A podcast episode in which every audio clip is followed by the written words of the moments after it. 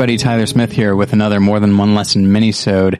This is minisode number 67, and uh, I'm sure it's this is a little confusing to people because uh, the last minisode was in fact yesterday, in which I talked about my various theories about uh, Colin Trevorrow's Jurassic World, and so. Uh, uh, I basically did that because I had to get those thoughts out and to put out a call for uh, questions for this minisode.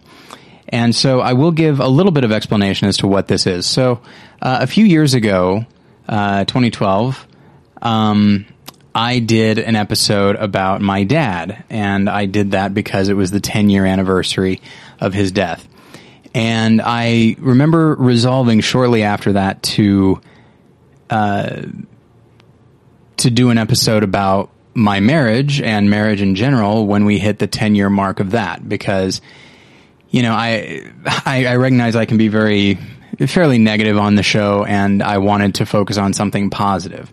Um, i talk a lot about my dad. I don't talk that much about uh, my marriage and so uh, i decided i would do that. Um, and that's what this is. But, and for a long time, I was planning on doing it uh, by myself, but it seemed somehow wrong because marriage is about two people. It's about a relationship. And so a few days ago, I had something of a brainstorm and it seemed appropriate after all these years. Uh, we do have a guest. Um, and she is my wife of now 10 years, Jenny Smith. Jen, how's it going? Hi.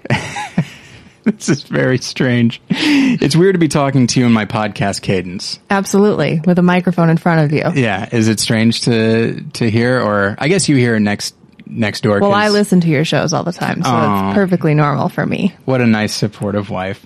So, um, it's weird because I want to say like, so tell us about yourself, you know, but uh, but I'm not sure uh, where we would go with that. Um, and we actually do have a lot of questions to get to, so I feel like we can probably just jump right into it if that's okay. Absolutely. All right. And listeners, you may notice like a weird hitch in my voice as well because this is new to me. Uh, I I don't know how much to be in in podcast mode and uh, not husband mode. The two pretty much never interact. So, um, Are you two different people? yeah, kinda. I don't think so. I bring a lot of me to podcast, Tyler, but just the way that I talk, the way that I present myself is a little bit different than how you and I talk when we're watching Survivor. True, but you have the same opinions, the same care for other people. No? On Battleship Pretension, I might heighten things a little bit. That's in fact, I know that I do. This is not BP. That's true. I'm not sure that I will ever get to be on that show. However, That's right. Yes, this is uh, that's something that's worth addressing. It was talked about for I don't even remember what episode it was, but it was like a pivotal episode for Battleship. It might have been episode like 200 or 250 or something like that. Maybe even 100. I don't remember, but um, not that early. yeah, I don't think so. There was talk of David and I having Jen and then his girlfriend, now wife, Natalie, on the show with us. And we really liked the idea of it. And then I got cold feet because the internet can be horrible and I can barely tolerate being horrible to me. Uh, if Jen said something that the listeners didn't like, I would, I would, uh, com- and they complained about it and made judgments about her. Uh, David said that this was very, um, oh shoot, what's the word? Chivalrous? no, quite the opposite. Uh, not, not pater, not paternalistic, but like patriarchal. That Oh. it's just this, yeah, he viewed it as a negative thing that I wanted to protect my wife from the abuse of the see internet. chivalrous. And you see it as chivalrous. So that's how I, I wanted to look do at it, but after they got married, so that Natalie and I could do the introduction. Oh, that's right. Yeah. But then she didn't even take his last name, so it's all useless anyway. yeah. Hey, Los Angeles, you know. So, Exactly. Uh, so yeah, we do. But that's the thing. So, in this context, with the more than one lesson audience, and given the nature of today's minisode, um, I figured now would be a, an interesting time to have you on the show. So, Absolutely. A time capsule. exactly. I'm excited. You said, well, you're also a little bit nervous. A little bit. okay. I mean, I'm no Nicole Cesternino, so we will see Oh. how this goes. dropping names. Um, I mean, I don't mean to Audience, please bear with me. I don't mean to, you know, uh, act really important, but I know Rob Cesternino. Anyway, um, all right. So we have a few uh, basic questions to get uh, so that you guys can kind of get to know us. By the way, this episode's super self-indulgent, so feel free to not listen if you don't want to. But there are people who find this kind of thing interesting. They like to hear backstory and. Well, I think after brief introduction and a little bit about us, it's going to serve to show a peek into what 10 years of marriage looks like. And I think very few people do that publicly, certainly not. Yeah. Um, and hopefully people can learn a little something. And I think all of what we're going to say applies to any relationship as well, was- romantic or otherwise. I was going to ask actually if you think that our 10 years of marriage looks like most people's 10 years of marriage. What hard are- to say. What do most people? Who is that? People have nine to five jobs, for example, people who probably after 10 years have kids. I feel like ours We- yeah, is a little weird. bit different than most. Yeah. Especially in the Christian community. Almost every Christian I know who's been married 10 years has at least one kid. That's true. Um, and then, yeah, and both Jen and I work from home. And so we basically set our own schedules. Um, today, because it's our anniversary, like I'm not doing any work. Jen did a little bit of work. And then we went, we just got back from seeing Inside Out. Um, and then I should say real quick because he's distracting me right now. Uh, our cat Charlie is here with us. This was this has never been an issue where Charlie so badly wants to come into the room while I'm podcasting, and the reason is because Jen is here too. If ever Jen and I are in the same room, Charlie needs to be there, uh, which I'm sure some of you can imagine can be problematic at times. So. Um, Don't misunderstand. It's not because he loves me. No, Just he, needs to be around one of us or the other. Yes, yes. And if neither of us are available, he gets he gets jumpy. Yes. Uh, Charlie does not like women. Um, that is actually uh, what our vet said, right? Mm-hmm. That uh, when we got him We him, didn't make this up. yeah, uh, when we got him, we got him from uh, a fairly abusive neighbor in Chicago, and uh, it was assumed by our vet that, uh, based on Charlie's behavior towards Jen and other women, that uh, that the people who had him before us uh, were probably abusive, and it was specifically probably a woman that was, and so he, uh, I'll say, Charlie loves me. He's a big fan of me. Good for you. It is good for me. I agree. So this is my first real pet. I want him to be nice to me. True. That is a blessing. So, okay, so we're going to. I put together a, a list of, of questions and things to talk about, um, going all the way back to like when we first met and all that. But we we decided for time purposes because we're already at eight minutes, um, for time purposes to cut that down a little bit and only talk about from our wedding day on. So no proposal story, even though it's a good one. Uh, no first date or anything like that. Um, so just wedding day until now, which that's 10 years worth of material. So we are going to try and hurry it up pretty quick because we also do have some listener questions to get to. Um, so first thing, uh, the wedding day. What do we remember? Now, we have very disparate, uh, memories of the wedding day. I remember it in a, in the way that one remembers, and this sounds negative. Uh, one remembers a car accident. I remember years ago, my brother and I were in a car accident in which the car flipped, and I remember flashes of it. I certainly don't remember it being a fluid, streamline story. Uh, and that's how I, that's how I think of our wedding. I remember flashes of things. I remember just little, just tiny details. Um, the, th- the probably the clearest memory is actually before the wedding started, which was, as I think I've said on here before, um, the at the hotel before any of the festivities started. I was sitting in the, I was sitting in having the continental breakfast, and I was sitting at a table with four people. Sorry, a table with four chairs, and so it was me, my brother, friend of the show, Jason Eakin, and that was it. And it was very, it was a very bittersweet thing to bring things back to my dad because it was like it. It couldn't have been a better visual representation of the fact that someone was missing from that, and uh, that really bummed me out. But uh, I didn't feel a whole lot of that as the day went on. Like that was the sad moment, and then from then on, things were were pretty happy for me. And then I also have a very, uh, very distinct memory of forgetting to print out my vows, and so asking the uh, the hotel staff if I could use their office and print out my vows, and they acted like I had uh, like a heart in a freezer. And it's like, oh, absolutely, get come on back here. Like it was very, very dire.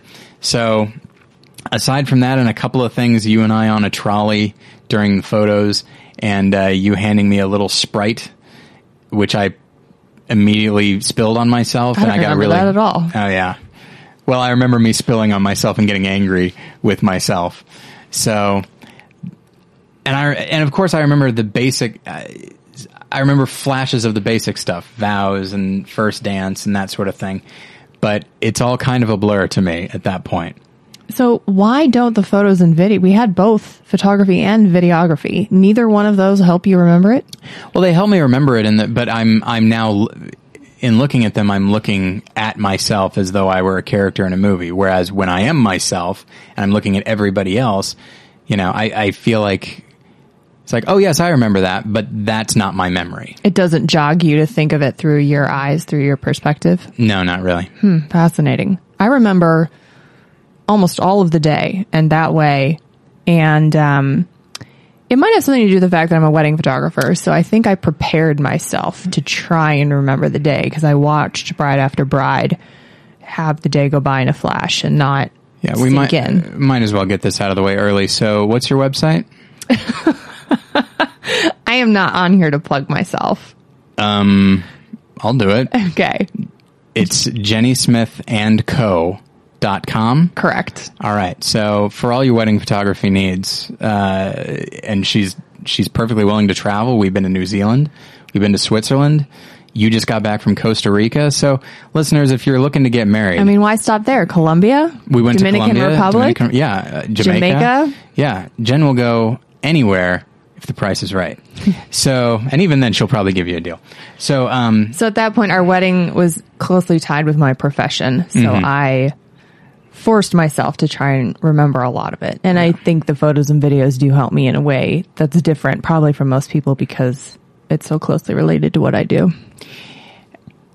And you know, for me, I think um, I don't remember much of that week, and I think honestly that is something of a coping mechanism because that was a very very stressful week. I wish I could eternal sunshine that week. That Yeah. was a dreadful week. It was which is probably why the wedding day was so amazing. Um, because the week was rough leading up to it. Get a planner. That's all we have to say. yeah, that's true. Uh, get a planner, even if it's just a day of planner. Yeah. Like it helps everything to go much more smoothly. Because they're really a month of planner, so they'll help you Yeah. that whole week. I have vivid memories.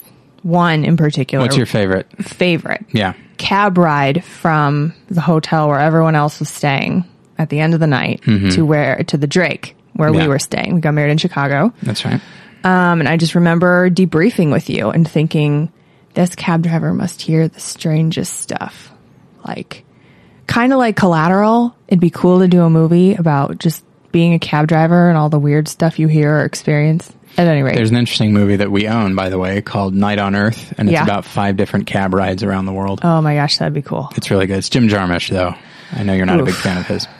I can handle him sometimes. Okay. I'd just be in the right mood. Yes, you would need to be in the right mood for this one. Um, so So debrief- debriefing with you in the cab. I, Favorite I have memory. no memory of that Ugh.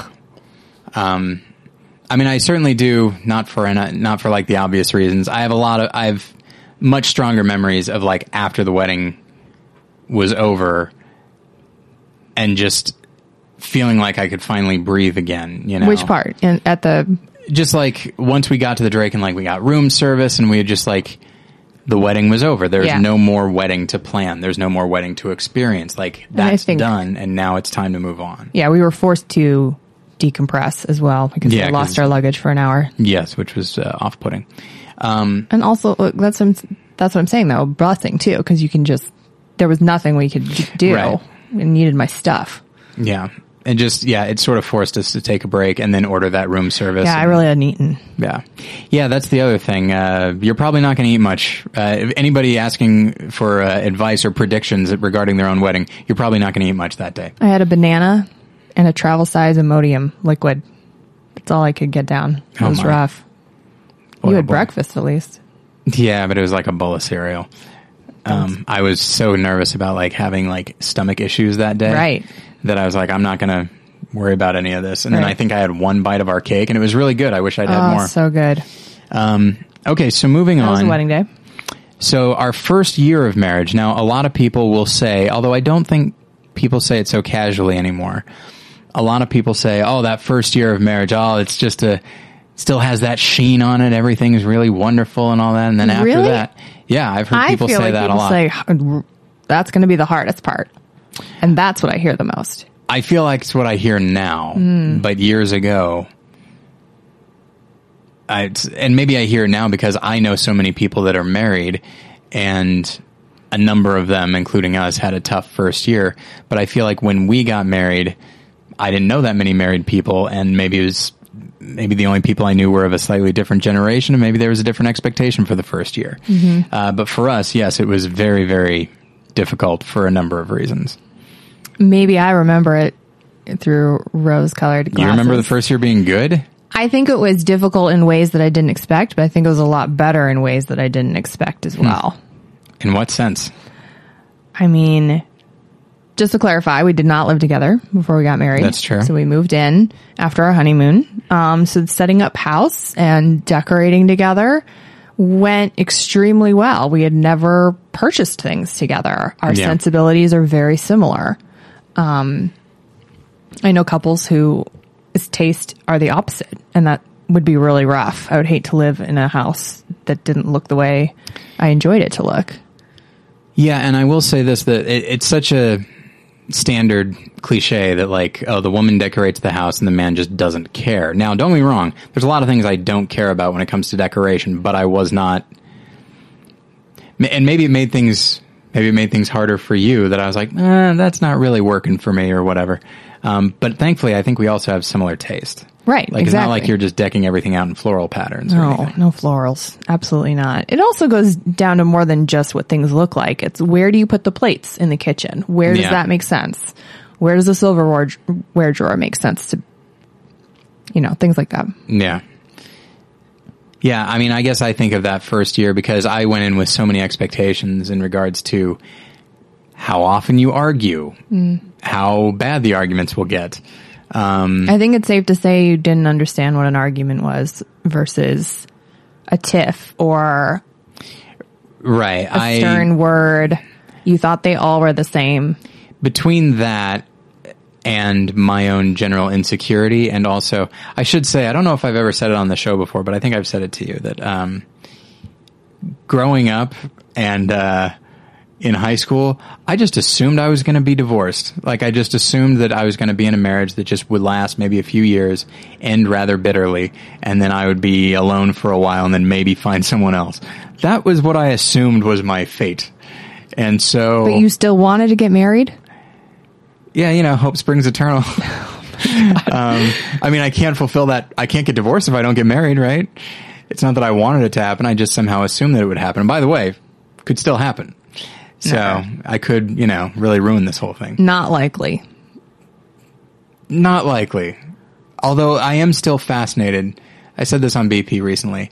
I'm still fascinated that like, you know, we had an argument yesterday. Mm-hmm. And I'm, st- I'm, I'm just thinking like, what are we arguing about? You know, we've been married 10 years. How are we still finding new things to argue about? There aren't new things. Yeah, but why then? And if that's the case, why are why have we not made peace with the old things? And I guess because the old things are are deep. I think it's because people get tired over and over again for 10 years. Yeah. And people have to eat over and over again for 10 years. If That's those, true. those two things are huge factors in us, and I know a lot of other couples as well. If someone is hungry, they're, you know, hangry didn't come from nowhere. If people are tired, they can't, you look confused. I don't know if I've Hangry. ever. You're I hungry? You're angry because you're hungry. Yes. Okay, that is absolutely true. If I'm, I, I don't take great care of myself when it comes to eating. It's such a pain. It is. It really is. It's like I don't want to make anything and I don't want to spend anything. So you know what? I'm just going to have this Atkins bar and a Propel Zero Grape, and I'm good for the day. Uh, then it turns out, oh no, my body actually needs more, and now I am angry. So I think those two things are more contributing factors than what we're actually fighting about. I suppose, but I mean, I, I do think that if you find yourself coming back to a deep, uh, coming back to an argument over and over again, chances are it touches on some deeper stuff that is not going to be resolved easily, even over 10 years, maybe not even your entire life. Right. So, uh, so yeah, for me, I feel like the first year, the first year objectively might have been actually fine, but for me, it felt like it was just, it flew such in the face of my expectations. Um, so to move on, uh, moving on, what do you think is the was the best time in our marriage and why? this is a tough one. I have a, one I'm I didn't think about ahead of time. I can talk and you can. Yeah, you answer okay. Uh, first, and then I'll just agree with you. it's a hard question to answer. I could like if you ask me when's the worst time in our marriage, well that's the next question. I have an answer for it, but this one is tough. I would say uh, the last 2 years have been pretty good. Not great. We have our issues. There's still things to to work through, but I think and uh, frankly a lot of it might have to do with just success in other areas. Jen's business is going well. We got a house and I got I have my office, Jen has hers, so we're separate a little bit. You know, again, our marriage is weird because we It's way better because we're separated now. we lived in a one bedroom apartment and we worked 3 feet from each other every day. That can put a strain on a marriage. I know I, I remember you don't necessarily like when I put it that way, but like Yeah. anyone would say that that will put strain on a marriage. Absolutely. Especially because I also had an assistant. yeah, so there That's are three hard. people crammed in there. Oh my gosh, I'm getting claustrophobic just thinking about it. Um, but yeah, and so you know, I, I genuinely think that people develop affection for each other if they're separated eight or nine hours a day, and we weren't. But by having our own offices, it kind of recreates that a little bit. If I ever worked for nine hours straight, which I never do, I always spread it out over the day, which is probably not a great business model, but um, but yeah. So, but I think I think the last couple years, but also I, I I feel like yes, we've had some rough arguments, but also I feel like a lot of our arguments have quicker than in the past turned into discussions in which we're talking about like okay i see where the other person is coming from and i can definitely see the role that i played in making things worse.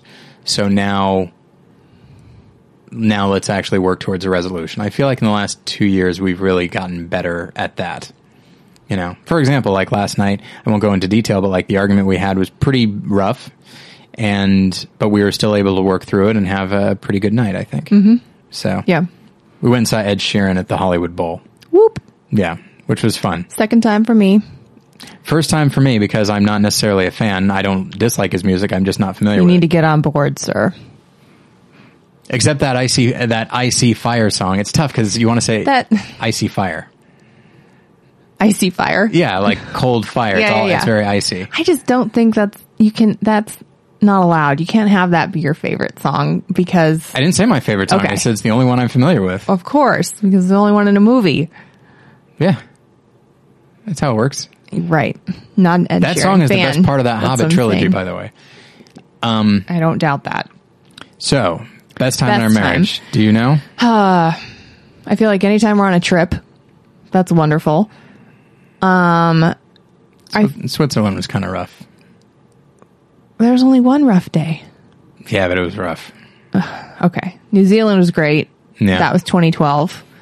But I feel like 2012 plays into the worst time as well. So I, just feel like you can't even sum up a whole year. But I agree with you. I think despite our arguments, our arguments seem different in the last two years. We're on the same page as far as communication. It could have to do with career and that stuff going well, but 2014 was really rough for me as well. So Yeah. I think year like two was really good. Hmm. Before we moved, we just settled in Chicago. We had a solid group of friends. Yeah. Um, so kind of near the beginning and kind of near the end. The hmm. middle is fuzzy. Yeah, I mean, my vote for the worst time is is basically five years in. Right.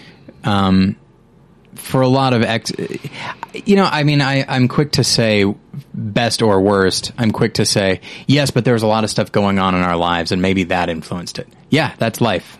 Right. External circumstances will influence Right. it. And I think, and then the question is, how do you handle it? And how you handle it determines whether or not it's a good or time or bad time. It is how you handle it. Also has to do with extenuating circumstances. You know, you've dealt with depression. I've dealt with depression. So the two years that we were each dealing with that separately are our two answers 2010 for you, 2012 for me. That Yeah. was the worst year ever. I agree with you that 2010 was pretty terrible as well. That was pretty bad. There was a lot of, I mean, my, my depression was like really full on and your business was in a, it was in a transitional period in the sense that it was getting better, but not so great that you were, it, it basically became a lot more to handle. Oh, completely. I And- was working 18 hour days. Yeah. Every single day, So Jen was working a lot. seven days a week. That was rough. I mean, I guess I was working a lot too and doing both the podcast and all that. And then, and I was, I think we really just didn't the- know what your depression was. We weren't equipped to handle it. But we knew it was getting worse. I was crying a lot. Right. I was punching myself. It was pretty rough. Right. and I was certainly not in a position emotionally to help you to like support you with all the business stuff and Right. because of your business you weren't in a position to help me emotionally so I think it for me it was the worst time because I felt very alone and I'm sure you did too I did. um, and that's how you felt in 2012 I will agree with you that 2010 was the worst. 2012 was less bad because I think we were we had already gone through it once with the other person. Mm-hmm. So once it hit me, I think we knew what to look for. we did jump to I feel bad saying this but I feel like we we went to antidepressants having having Yeah. witnessed the effect they had on me Yeah. which was very positive. You know, it's it was one of those things that in the midst of my like untreated depression, you said like I, I feel like I don't even know you, and then once I got on my antidepressant and stuff, I'm still I still deal with depression and insecurity and all that, but like you said, this is the this is closer to the man I married, and so I think we saw the positive effects, and so I think we went to that for you, not immediately, No. but pretty quick. No, no, no. It kicked in in March. I did not start taking them until November. Hmm. Yeah, and I don't remember that. Right. But I mean, like, did we? You started taking them in March, but it didn't really start. No, I making- started feeling the effects of depression in March. Oh, okay. I did not actually start taking antidepressants until November. oh, okay. That's right. Wow. Why did we? That seems like a long time. I just kept putting it off because I didn't want to just jump into right. it. Right. Right. Yeah. I guess compared to how long we took for me, like it took me like a solid year to be okay with it. Right. Um, so we do need to move on. So this is a tough one. Uh, in regards to arguing, what do we fight about? Now, we could get really specific, or we could go really broad, and we're probably going to have to go broad because if you go specific, then we don't have time. But broad, this is the argument we keep coming back to over and over again, even since we were dating. It's an argument that came about in our pre-marriage counseling, and I got really upset. Um, and I have a hard time knowing exactly how to frame it, but It's so easy to sum up. I have major, major trust issues, and Jen has Major, major control issues. yes, which do tend to manifest themselves as anger. Yes. and and my control and my trust issues tend to manis- ma- manifest themselves as paranoia. And I mean I guess it's kind of the same but also like just fear just really not doing anything being very passive for fear that I will do something wrong and that Jen will get very upset with me. And it and the the thing the the two things just completely feed on each other. Um, because if Jen needs me to like do something around the house, well, Jen is remarkably capable, and I'm not. I'm more abstractly helpful in life, um, but uh, and I'm deeply aware of that. I I tend to mess things up uh, if I'm doing them, like if I'm trying to fix something. I already don't like your example of like around the house. Just Or it could be paying Life. bills, or it could be getting the car washed at the right place. It could be any number of things. Right. You know, it could be putting up shelves, which I put up incorrectly, you know, or just in the wrong place. And so it's just like, it's and by the way, that's not to say oh Jen is so naggy like oh you did all this wrong. It's more just I try to be helpful and then I make things worse. And that's tough and it's why you know a- and rather than feel that kind of shame that I am making life harder for you, I'd rather just not do anything and not make you angry or not disappoint you. But in not doing anything, you make me angry. Exactly. So you like fulfill your own prophecy, or how would you word it? Like you just, it comes to fruition in a different way. Yeah. Why do you do that to yourself? Well, it's You either uh, don't do it and then I get angry, or you're so afraid of me getting angry about how you do it that you almost pick a fight about it or prejudge me getting angry, and then that makes me angry. I like to see it as trying to manage expectations, Right. which is uh, and any, If I anytime you think- start to talk about managing your spouse, Yeah, maybe you have control issues. sure, but they're but they're not as deep as my trust issues. True. So, But you have to control my expectations. Right, yeah, because uh, I don't trust what what they will be otherwise. So you're so busy avoiding anger about this thing over here that you make me angry about this thing over there. Yeah.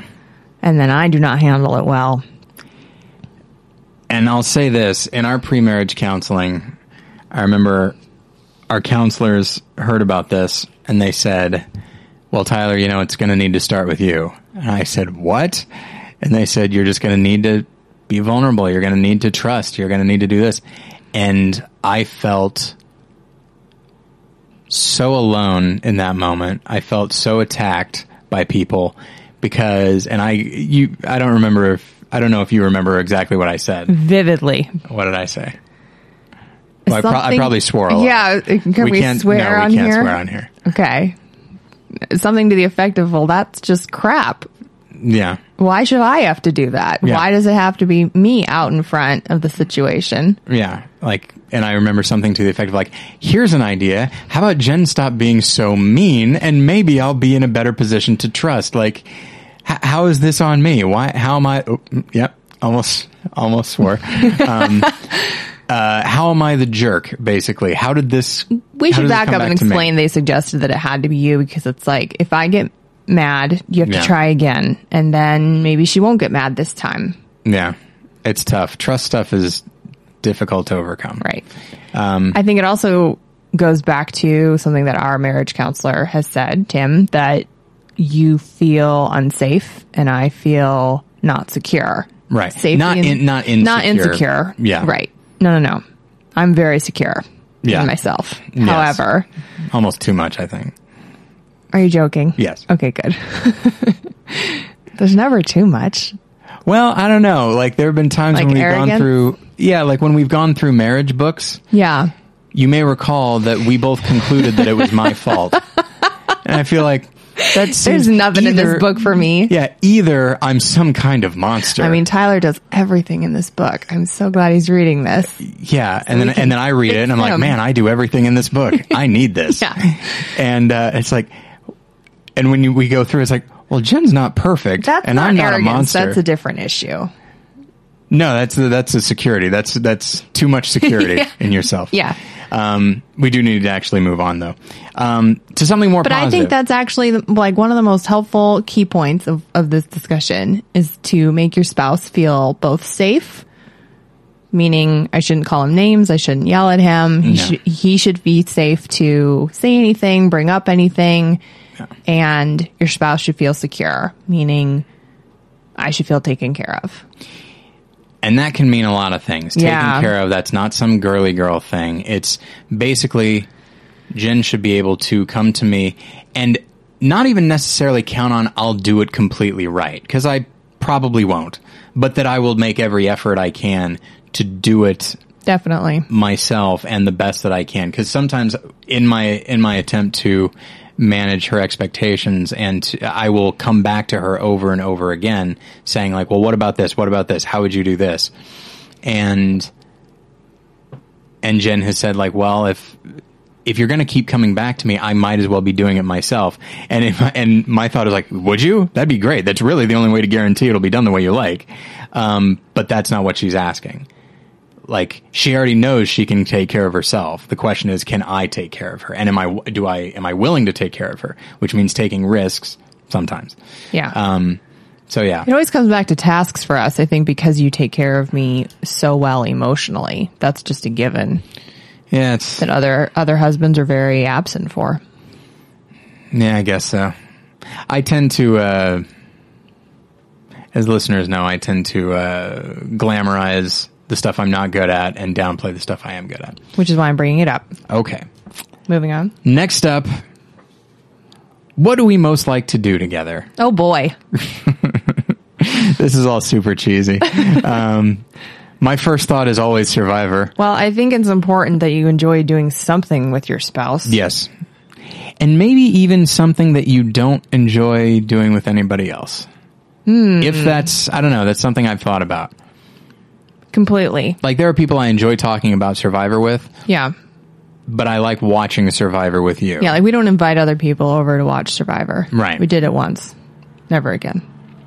We did it with Amazing Race once. Oh, okay. Same thing in my mind. Um, Both of those shows. yeah. We like to play mini golf, Yeah. go to movies. Mm hmm. We like to play backgammon. We do like to play backgammon. My grandpa taught me how. I taught Tyler. It is our thing now. I forgot about that. We enjoy we enjoy eating out together. We actually That's enjoy true. shopping together. Shopping. We love traveling together. We love going to the mall. Yeah. Such We're weird. Yeah. Like we're super boring. Or great. oh, it's great. Don't But you have to have those boring things. If Yeah. we just said travel, who can afford to do that all the time? That's true. And you know what? Here's the thing. I remember this story about this guy that I worked with at Video Update in Missouri, and this guy was a total tool. But what I'll say is there are things that I laughed at him about that I completely understand now, hmm. and that I have myself. He was. I remember one time he was on the phone with his wife, and he was going to be getting home at like I think eight or nine, and there was a show that he and his wife watched together and he was going to miss it that night and so she was going to tape it and they were going to watch it when he got home. What's taping it? yeah i know. Um, but Sorry. the show was walker texas ranger. And so I, on the phone he was like he's like he's like you taping walker? And uh and I thought that was so ridiculous, but like there are there are plenty I of people in the movie and in, in the movie lovers community that that view Survivor, view on Survivor that exactly the same way. completely. Now, while I think I am able to defend Survivor on a deeper level than this guy could defend Walker Texas Ranger, Can like, you? Even then, even if he, it's entirely possible that he and his wife know the show is bad, but it's a thing they do together, Right. It doesn't matter what show. Insert Yeah. show here. Yeah, Doesn't matter or what it is. game or Yeah. whatever, you know. Yeah. And so, uh, yeah, and I feel like that's I'm I'm rarely happier than when Jen and I have ordered a pizza Oh, Papa John's. or what have you. We are outside of the delivery zone for uh, We wouldn't be ordering Round it Table. anyway because it's disgusting. Round Table is the best pizza. Anyway, uh, but yes, Papa John is really good. Or just going and getting like a Little Caesars from our play from our place near us, and just watching Survivor. What? Oh, oh, sorry. Uh, we're not Cleared cutting- my throat. Yeah, we're not going to. Wasn't supposed to do that. It's fine. It's perfectly fine. If David and Josh can both yawn on mic and I'm not supposed to feel weird about it while I'm talking, then you can clear your throat and it's fine. Okay. Next up, uh, pre-marriage counseling. So I should say that Jen and I are both part of the pre-marriage ministry at our church. So couples get assigned to us and we meet with them probably about four, maybe five times, usually four, and um, try to meet them, meet up with them uh, once afterwards. Uh, and uh, just kind of talk about their expectations and that sort of thing. We've done it for how many couples? Probably like seven. yeah. And um, Sounds So, about like, right. so as as very experienced pre-marriage counselors and as people that have been married for 10 years uh, what are the key pieces of advice that i Got think are premarital counseling done for us Yes. from the people that and i don't remember the advice they gave specifically What do you mean? Well, like for example, there there are things that I will always come back to when giving advice to Bullet somebody. points. Like, well, I mean stuff that's specific to me. Oh, Like there's the general stuff. Like, shouldn't you be giving like- advice as something specific to them? Well, that's what I mean. Is like something that I have learned that I think everyone should Okay. do. Um, but it's just like learn to argue. Yeah, got it. Everyone says that, and it's important. But like for me, I will never say that to someone. Learn to argue. even? Yeah. What does that even mean? It means learning how the other per- first off, it means learning how the other person argues and being able to understand That's that. different. Um, Okay, but what are yours? Well, I have uh, a couple. One is that, and this is this is one that Jen and I have both said, which is, uh, I'm sure you love your mom and dad. I'm sure you love your siblings, and there is absolutely nothing wrong with that. Um, and for your entire life, they are your immediate family. When you get married, your spouse is now your immediate family, and your parents and your siblings, as I see it, are now your extended family. You can still love them as much as possible, and that's perfectly fine. You can still have a good relationship with them. But when it comes right, it's amazing how many people, including me, including Jen, including friends of ours, will compl- very openly complain about their spouse to their parents, and it just makes it just I don't know. It, it sort of I feel like it just forces somebody to take sides, or or it's it seems as though there are sides, and and it and if you're the spouse who's been Bashed. bashed to the parents, um, you can feel very alone because it's like, oh, she went scampering back to her real family, and here I am. I thought I was the real family, but as it turns out, they're having a good laugh over me. Right. You know, and that's a really tough place to be. Especially when you live in a different city, when you haven't, when you aren't a part, when your parents aren't a part of your daily lives together. There's nothing for them to form an opinion on except what you are telling Right. them about your spouse. That only makes it worse. You shouldn't do it even if you live in the same city and go to their house every weekend. It's not good because it, every parent is like protective mama bear wants to take care of their kid and mm-hmm. someone else is always wronging their kid. Yeah, it's like, oh, the spouse is now this interloper who is hurting my Right. son or daughter's feelings. And that's not a switch that flips easily. It Right, it's a transitional Not going to flip on your wedding day for sure. Yeah. Transitional. I would say first year, I Mm-hmm. definitely learned that a lot. Um, and then wasn't solidified until. You gonna tell the story or no? Uh, no, I don't remember what story you're talking about. Oh yeah. Recently, we had an altercation with one family member or Oh, that's another. right. Yeah, yeah. We won't even say which side. Um, and we found ourselves defending each other and and And ultimately, sticking up for each other rather than going to going to other family. Yeah, it was a very emotional day, and ultimately, um, one of us, we're staying very vague, one of us had the choice of, well, I can stay with Mm-hmm. my family who is in from out of town, or I can tend to my spouse mm-hmm. because they are the hurt party right now. Mm-hmm. And Jen and I wound up hanging out together. And watching several episodes of House of Cards That'll in a row in a great mood. and and I think we probably had pizza or something that we didn't cook, and um, and it turned out to be it went from a really bad day to a great night. Yeah. that that night was a big win. Yeah. and uh, and it really felt I don't know. It, it- Felt very connected to you. yeah. Um. So. Uh, That's your major piece of advice. Oh, and the other one is just like, and this this might be a little strange to say on the podcast, but like, uh, whatever expectations you have about sex and your own rela- and your own relationship to sex and what you think you should be doing in regards to sex, uh, throw that out the window and then just start talking to your spouse about it. The second part is key. Yeah, You can't just throw it out the window. Well, as but much the more as- you talk it out with Yeah, them, as much as you can. like it's going to go away. you know there are there's such an uh, such a cliche culturally and certainly within the church that like okay in regards to sex like men always want to have it and men and women never want to have it. And you know it's just one of those kind of things and they're going to fight about it all the time and men are going to be begging for sex and women are going to it's just to the point where it becomes a joke. And i think people internalize that joke. I mean i've known a guy who really doesn't have much of a sex drive and then he was at a at some Christian men's conference, and the pastor up there made a joke. And don't get me wrong, I think probably by and large, men want sex more than women. But that doesn't mean women don't like sex, and it doesn't mean that it's all men think about. But anyway, so this guy was at this men's rally, and the pastor said like made the generalization that men men love sex, and he's like, you know, if I meet a guy who doesn't think of sex all the time, I look at him funny. It's like, oh, great, because now this person thinks, okay, well, I guess now I'm my pastor is going to look at me funny. Exactly. I'm never going to go to him with that issue.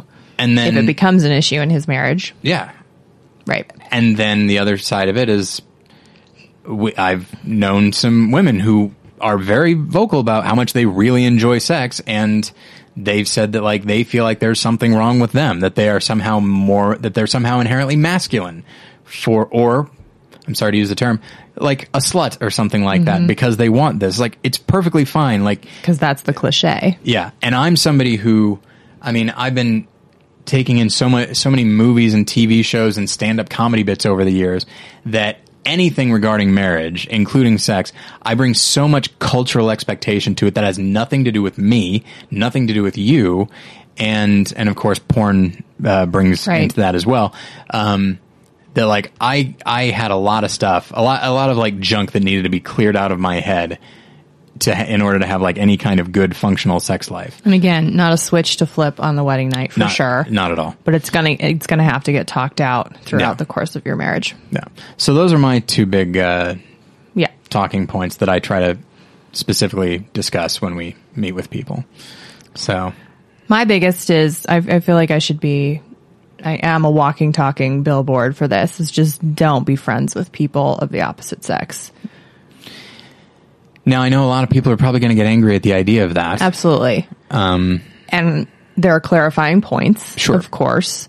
Um, I wish I had printed out the article you sent me on it. Like 10, 10, ways you're cheating on your spouse and you don't even realize it. Yeah. Did a coworker text you and you're all aflutter and thinking of 10 different witty replies? Well, then you're kind of emotionally cheating on your spouse. Do you pray with other people alone, members of the opposite sex? Do you pray, um, or do you hang out with them alone? No, absolutely not. It's just gonna, it can lead to disaster. And you might not think of that it's going to, and that means that it's going to. And I'm sure people are thinking like, well, prayer, that's a good thing. It's like, yes, but it is also a very intimate thing. And if you create that intimate, intimacy with somebody of the opposite sex, you, you would be shocked how many people find themselves surprisingly now attracted to this person. And it's just a, and obviously like I have female friends. Absolutely. And, you know, there's nothing wrong with being. You are close friends with all of my best friends. Yeah. But we all just hang out together. Yeah. There's I'm been close like, friends with your best friends. Yeah. I mean, like, uh, uh, Josh's wife, Megan, was on the podcast ep- on episode like 30. So it was years ago and it was just her and me back when I hosted alone. And even though everything about it was official, it was just like, wow, I guess I'm not in this, po-. like it felt strange just because like, I guess I'm not in this position very often. Right. Um, and just, and the weird thing is like, this is, by the way, hypothetical, hypothetical, but like, I like I know that Megan and I have a lot in common. Like right. we we have very similar personalities. So if we found ourselves alone on a regular basis, just talking about stuff, you know, there are, there are ways that I'm more similar to her than Josh is. And there are many ways I, that I'm similar to Josh. So you could find yeah. camaraderie between the two of you exactly. in how your spouse just doesn't get you. Right. And the flip side can be said for a friend of the show, Jason Eakin got yeah. together with him alone once um, for very specific reasons that mm-hmm. were totally okay with you. Yes. Um, however, it was at Denny's. Felt weird. oh yeah, I should specify. Denny's is uh, that's my place. Yeah. And I meet there once a week with Jason, and then maybe a couple other times throughout the week with other people. So right, I go to Denny's a lot. I should probably get some kind of discount, but anyway. I mean, at least yours was official. You know, there is a giant soundboard in between Yeah. us right now. So with Meg, that is one thing. But you know, Jason and I shared a meal. That's Yeah. that's more difficult. You're literally out on a date with a friend, Yeah. and it's never going to end well. And I, I will say that the two or three brides that I know that have gotten divorced all introduced me to their best friend on their wedding day who was another man other than the person they were Mm-hmm. marrying. You know, Christian or not, I don't think it's a good idea. Yeah, and especially, and it might. I'm sure some people would think like, oh, but like if I've argued with my husband or if I I've argued with my wife, like, uh, well, I can't talk to them about it. It's like I need, but I need a female perspective or I need a male perspective. It's like, well, now you're turning to this person at a time when you're feeling particularly hostile to your spouse. Also, why can't you talk to your spouse about it? You should. It's a good point. Um, we do need to uh, move on, and I I feel like maybe we can skip number twelve. What do you think? Just because it'll take a while. Absolutely. Okay. Um, Just to finish th- that off, though, Yeah, yeah. I understand that it's biblical that we are brothers and sisters in Christ. Sure. I get that. And I think that um, the church is sometimes misleading on how that should be played out, that we should be in relationship with one another, not simply our spouse. You know, you shouldn't be friends with me and then go hang out with the guys only. You should be in relationships with women and I should be in relationships with men. Yeah. But to just do that in um, a courteous way to your spouse. Uh, so the last question here, and then we'll actually move on to questions from the audience, and we have a few. I don't even know how to answer this one. Can we just get to the good stuff? The, pe- the stuff the other people asked us. Do you want to answer this one? Sure. Okay. You just look sad. I, put, that I put this question out there. Nobody posed it except me. Um, so obviously, I have just I kind of have an answer in mind. Um, what is it like being married for ten years? What does that even mean?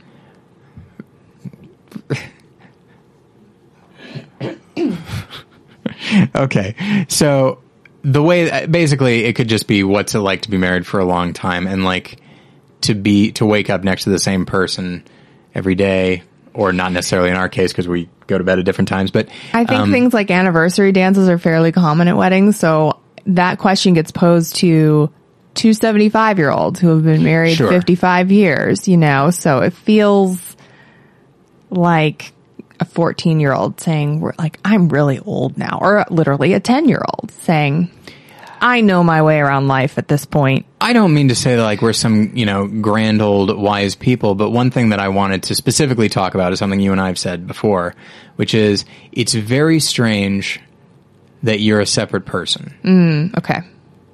We've been married long enough because I don't think I, I certainly didn't feel this the first year, maybe even the second, but like after a while I started feeling, and I certainly feel it now, that there are times when you and I will be talking and I just have this moment. It's like, she's a whole different person than me. She's got her own thoughts, got her own feelings. Complete. She existed before I knew her. She didn't just Totally weird. And it's it's you know and I, I mean i would think that before like with my with my family because i they're who i knew they were very much i saw i saw them almost oh, as an Man, ex- I have never thought that with my family. really I just feel like when we have conversations, I'm having it with myself. That sounds like a crazy person. You should edit that out. no it's i i feel the same way It I think just- that's when I realize is when you say something that really throws me. Yeah. Not that you're predictable or I just know what you're already going to say, but something contrary to, you know, the line of thought that I am having. yeah Um, That's when I notice that we are we are actually different people. And I think I'll actually use this to transition into the first question from a listener. Okay. So we're going to go. There's a question from Joe. Uh, by the way, a lot of these questions are abridged. They came with paragraphs of explanation, and so we're just going to go with just the questions. I apologize. You to going to read it out? Yeah. Okay. Uh, why is marriage so hard? Specifically, what changes after the marriage ceremony that makes a relationship so much more difficult than any other relationship? Why is a marriage harder than your relationship with your parents or a, a sibling or a friend? And I think it has to do with what we were just talking about. That When you, you- forget that they're somebody else. Yeah. And then And then therefore it they should behave Yeah. X, Y, and Z this way. Yeah. You feel like you're being literally betrayed Mm. by yourself. Like you're you're turning against yourself when this person hurts you. You know, and I've I don't think I've ever I mean I've felt hurt by friends before, but like there have been times when we So haven't you can get rid of friends. you can both amicably, amicably move on. Sure. Friendships come and go throughout your life. Yeah. Not really allowed to do that with your spouse. Yeah. Don't get me wrong. Plenty of people do. But, Right. But yes, you're not. Uh, If you have entered into marriage with the foundation that we have, which is that divorce is not an not an issue, it is not a possibility. Here, here's where I'm laughing already. Here's where my trust issues come in. I'm like, oh, we're committing this to tape now, or not tape, but you know, this is now official. It's Oh, on the internet. We're absolutely going to get divorced in a year now. That's what I'm pessimistic. I'm sorry. Adultery would be the only biblical reason for considering divorce, and even then, I do know Christian Or couples. abandonment. or abandonment. Yeah. That's in there too. Yeah. Like if I just left you and never talked to you again, I think it's fair to. How are you going to get a divorce? That's my practical question. How are you going to hunt that person down Well, and sign those uh, papers? I don't think in that case then you need them to sign They the papers. served. Well, you you might not be able to track them down. I don't Right. think you need their signature if they're gone and never coming back. What's the line though? How long do they be gone? Whatever. know. I'm not this a lawyer. tangent. Doesn't matter. Yeah. But we are we have entered into marriage, you know, with those biblical foundations. So it is not an option for us. And what I was going to say is even with adultery, we we know couples who have stayed together. Yeah, and which will bring us to this other question. Uh, let me make sure. Yeah, okay. So there are a few from one of my co-hosts, Reed Lackey, uh, but I'll jump into this one first. Uh, is there a right or wrong way to handle infidelity, or does it depend on the marriage? Um, I think it probably depends on the marriage. It's so interesting. Oh, interesting completely. when we were dating and we talked about the idea of cheating on the other person, it's like, well, the marriage is over. Obviously, the marriage is over. Then we were married, and it's not like it's not like it became acceptable. But like, if Jen cheated on me, obviously, I would feel horrible and I would feel betrayed and all those things. And and my instinct would be like, I just need to get away from this person. But I've come to realize that things are very seldom hundred percent one person's fault and zero percent another. And while I don't necessarily think that one person ever drives the other person into the arms of another man or whatever, um, while I don't think that's the case, like a question I would need to ask myself is like, okay, what kind? It's like I know Jen, and I know this is not something she would want to do. Cer- certainly not nothing she was looking for. So, what environment did I help create at home so that this seemed like a feasible option? Not that it's my fault. You still made the mistake. But do I bear some responsibility here? Did you not, did I not make you feel secure? And so you went to go find somebody that made you feel secure. And so I think, I feel like as the deeper we got into marriage, the more forgiving you become. Obviously, it's a terrible thing. And if somebody gets divorced as a result of it, I don't hold it against them. Maybe they can't make it work. But I don't know. I feel like This is why it depends on the marriage Yeah. because my um going into it thinking that okay, the say um, I cheat on you and then I confess or you find out and I theoretically I would be the one to feel feel huge remorse, to feel terrible about having cheated on you, asking for forgiveness. Mm-hmm. And yet we know of two marriages where the per the cheater came to the spouse that they cheated on and confessed because they just wanted out. They were over that person. Mm-hmm. And in both cases, the, the, the cheatee was exactly what you described. Forgiving, wanting to give another chance took more than a year for these situations to finally turn into divorce because they were trying to hold it together and the cheater really should have just said like, I don't love you anymore. I want out. But they were manipulative, manipulative and clung to the cheaty. Just it's very like domineering in that situation. So I just I never imagined that adultery would look like that either. That the cheater wouldn't be sorry and just wanted out. Yeah. There's there's there's a very clear cultural narrative that we piece together that is Right. going to be different every time. Right. Um and so uh okay, so we'll move on to some of these other ones. I'm not sure exactly what order to go in. Um, we'll just go with some others from uh, Reed. He he sent in uh, a few. Uh, how necessary is premarital counseling? I would say it's vital. Mandatory. Yeah.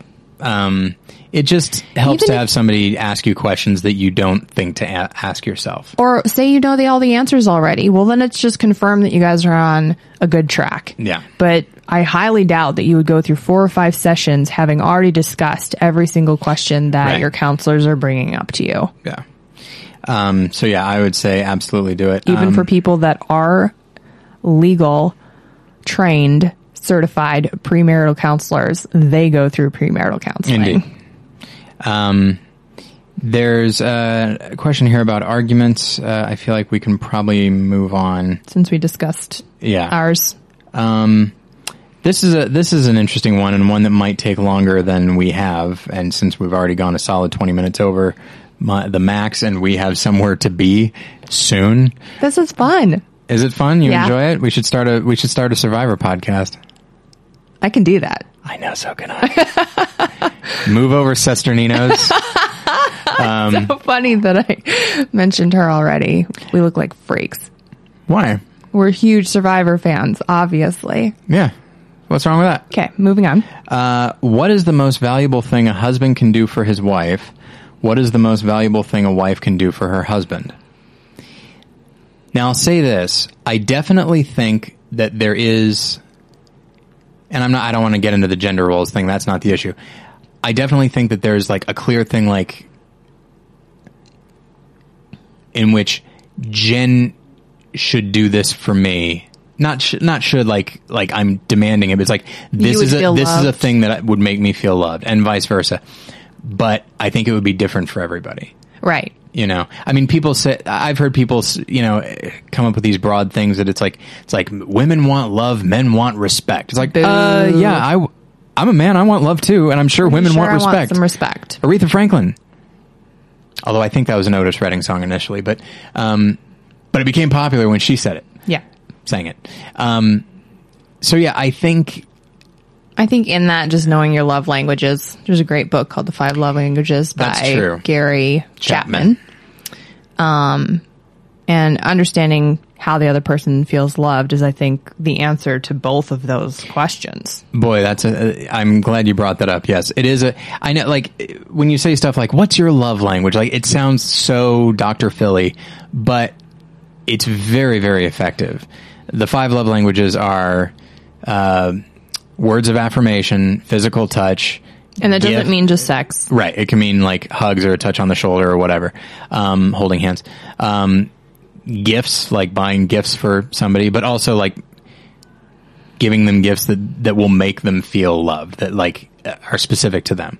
Uh, quality time and, uh, acts of service, you know, so like doing stuff for them, you know, around the house or whatever. And funnily enough, you listed them in the exact order, opposite order that I would, because words of affirmation is most definitely yours, and Yes, acts followed, of service. followed by physical touch. Correct. Acts of service followed by quality time are mine, and you listed those on the bottom. So I think that goes to show that it's important to know what your spouses are so you can work on doing that. And I will say, like, uh, yes, I did list them in that order, and the, and it seemed wrong to say gifts when I did because that is the last one for me. Mm. Um, but uh, I don't think it is, sir. It, compared to the other ones, it absolutely is. Uh, yes, that's the thing. I don't think anybody has zero of any of these. You know, True. like Jen got me the super awesome Riddler and Batman statue thing for. it's hard to know how. To I know. What it. is that? um, for our anniversary, and it's great. I got him a Riddler, folks. A Riddler for anniversary. I got a diamond ring. He got a Riddler. and a bunch of Blu-rays. Exactly. I don't like things that are super expensive. But he likes gifts. Yeah, I you mean, cannot get through December without opening a gift before Christmas I just like. Sorry, or February before your birthday. I don't like gifts. I'm merely materialistic. No, It's a different love thing. gifts. You get giddy. I if it was between getting a gift and spending time with you watching Survivor, I would do that. Okay. Very much so. Okay. Um, I do like giving gifts, but um, but yeah. So like, And so you I'd most say, likely do what you do the love language that you like to receive the most. So the fact that you like giving speaks to that.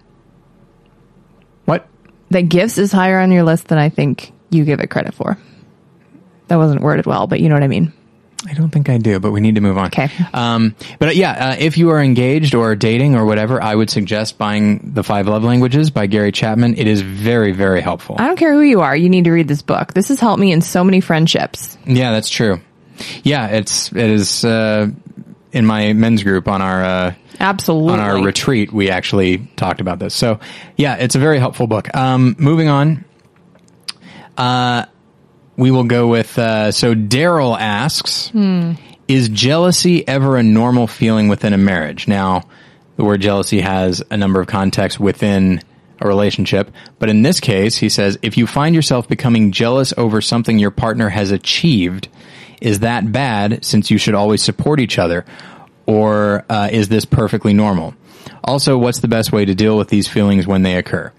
we have both experienced this. Have we? Absolutely. When have you been jealous of me? 2014 was a terrible year for me business wise, and all these amazing opportunities from podcasting, specifically with MTOL, kept coming up all year long.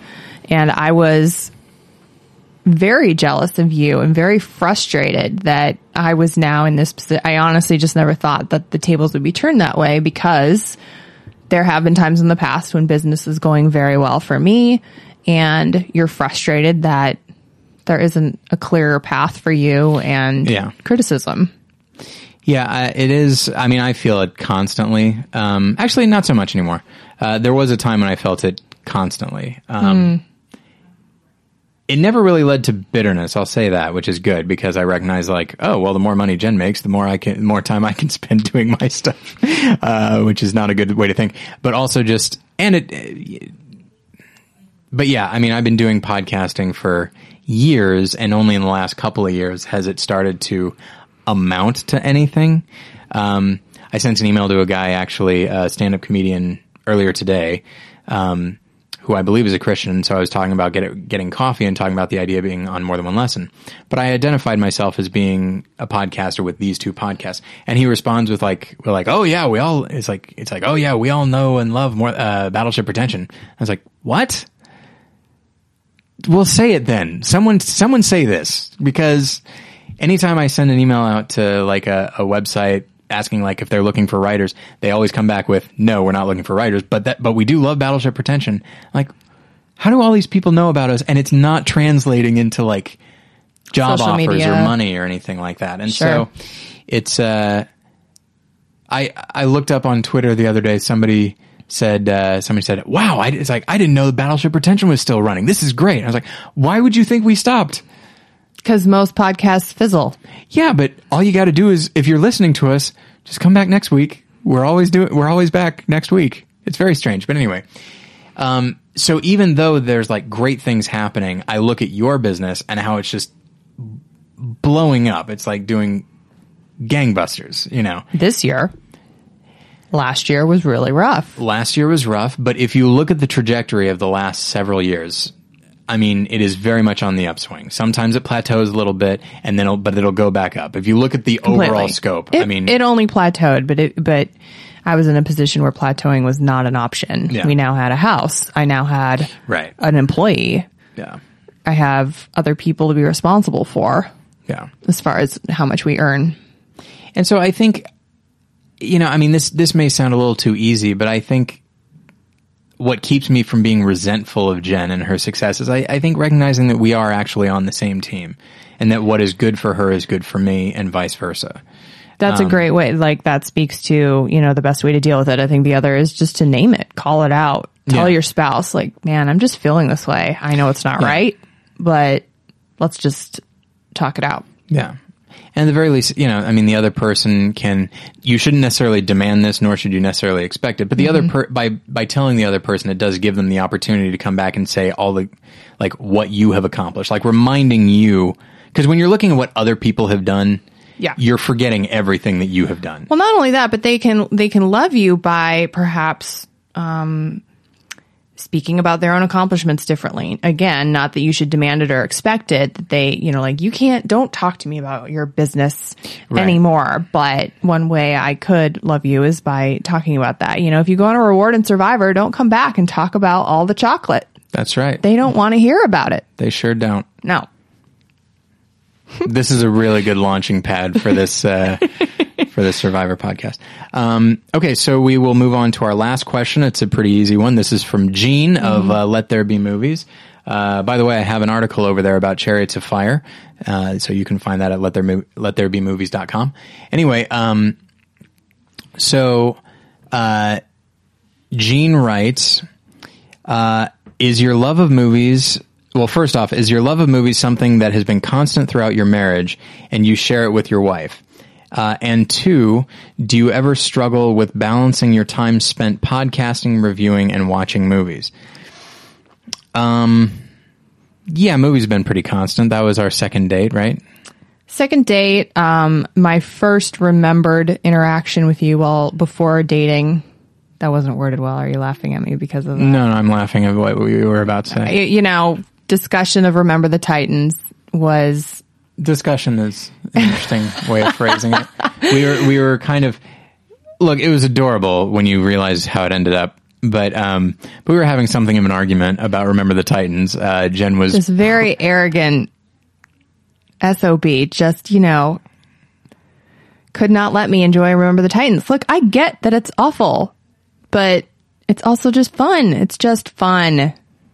And I'm getting the look I got 13 years ago when we had this discussion. And it, right, it's adorable because look, we ended up together, but it was a heated conversation about a movie. First interaction together. yeah. Um, the tables at our wedding were named after movies. People had movie tickets. Yeah. There were reels on each table. Um, so yes, movies have been there all along. And I believe our first summer, uh, so we had our first date, and then Oh, yeah. then we were apart for a summer, and then we had our second date. So I asked for his top 100 list over that summer and worked at Blockbuster that summer. Yeah. So obviously movies are always important to me. Oh, you had an Oscar party as well before Yeah. we started dating. And I was very, that was very attractive to me because I did that when I was Oh. younger with people and yeah, really enjoyed it. So especially the betting. I love seeing who wins. Yeah. Um, it's way out of my league at this point, but always fun to watch. But um, first summer apart, Yeah. I went through his list. And at the time, I should specify that my top hundred was very depressing. Oh, so dark.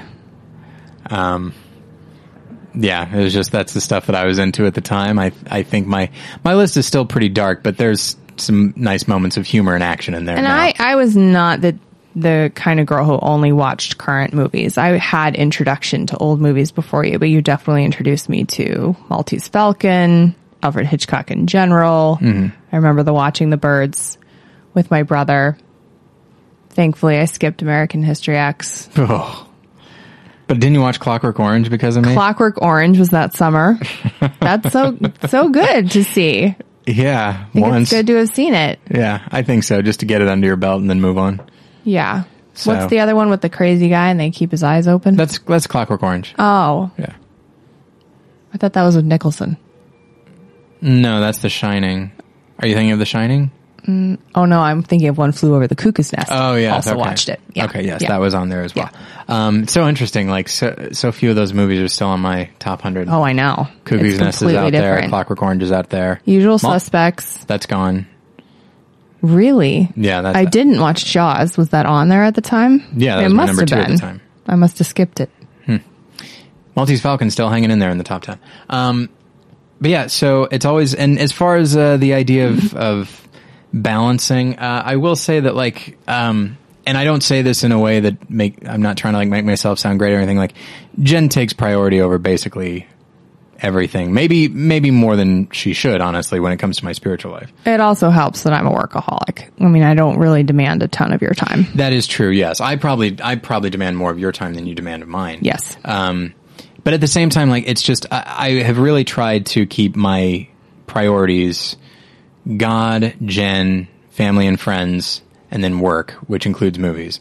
Uh, usually, if anything, I will put Jen above God because I have convinced myself that if anything ever happened to her, my life would be over. That's not actually true. I am more terrified of dying because I think that you will no longer be a Christian than at the thought of dying. No, I'd still be a Christian because I got to have somebody to yell at. oh, you'd just be really mad at God. Yes. Well, that's fine Yeah. for a while.